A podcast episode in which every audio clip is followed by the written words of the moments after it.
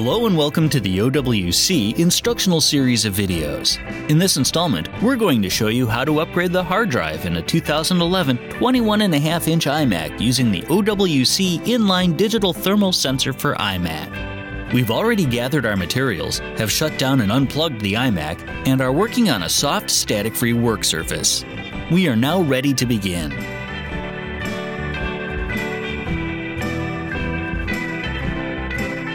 Attach each of the two heavy-duty suction cups to the upper corners of the glass front of the iMac.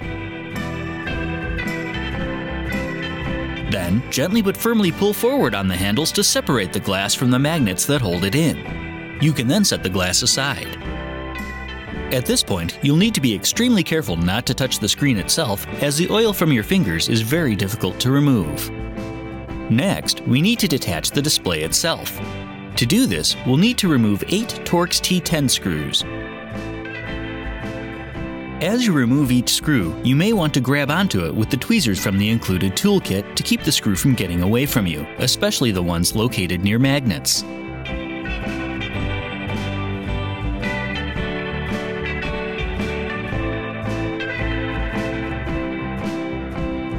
Then, being careful not to touch the screen itself, gently pull the LCD unit forward slightly. In the upper left corner, you'll need to disconnect the vertical sync cable. Simply slide it from its connector using the tabs at the top. Next, disconnect the backlight power cable by pushing down on the connector to release the retaining tab and pulling the cable and connector downward. Then, detach the DisplayPort cable near the center right by first lifting the handle by the black plastic tab then lifting the connector straight up and out. Finally, lift the display power cable up and out much like you did for the vertical sync cable. Keeping your hands on the outside edge of the display, you can now lift it up and out of the iMac and place it in a dust, static, and oil-free place. The hard drive is located here. First, remove these two Torx T10 screws holding the drive in place.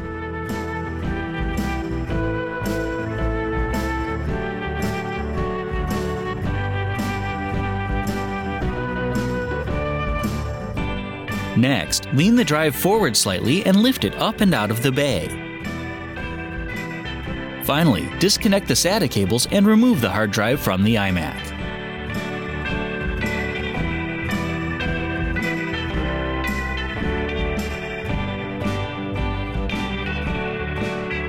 Here we have the original drive and the new drive. The first thing to do is remove the two mounting pins from the original drive using your Torx T8 screwdriver.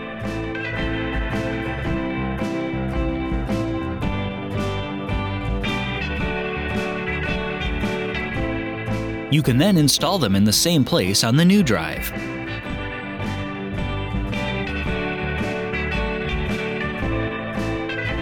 Next, remove the mounting bracket from the original drive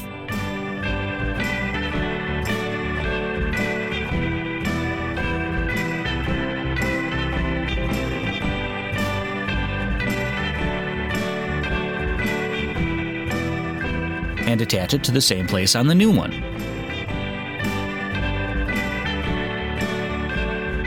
Finally, flip both drives over, peel the electrostatic pad from the original drive, and attach it in the same place on the new one. There should be enough residual adhesive to allow it to stick. The drive is now ready to install into the iMac. First, attach the OWC sensor cable to the SATA power cable.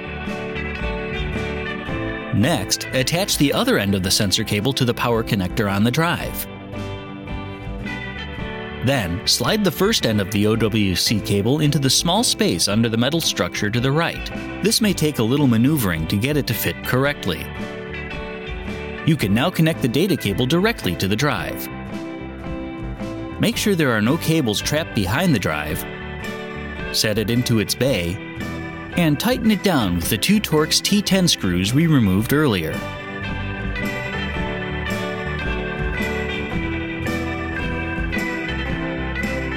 Finally, peel off the paper covering the adhesive backing on the sensor board and adhere the board to the drive near the spindle. You can now set the LCD back into the iMac, once again being careful not to touch the screen itself. Reattach the display power cable by simply sliding it into place. To reattach the DisplayPort connector, first make sure the handle is flipped upwards. You can then slide it into the connector, then flip the handle down to lock it into place. Reattach the backlight power cable on the lower left by simply sliding it back into place until it clicks. Finally, plug the vertical sync cable back in. You can now lean the display back so it lays flat.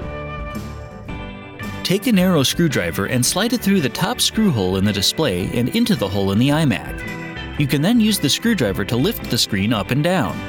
Do this to align the second screw holes and insert a screw so that the screen doesn't fall. Repeat the process on the other side. Finally, replace the remaining screws and tighten them all down. Use your tweezers if the magnets make installing the screws difficult.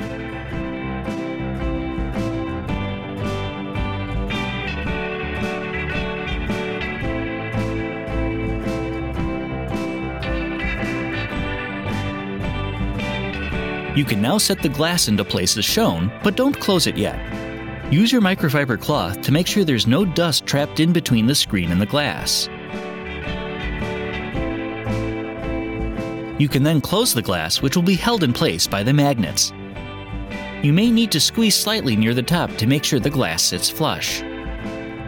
Finally, remove the suction cups and wipe the front down so it's clear of smudges. You may now hook your iMac back up, plug it in, and turn it on.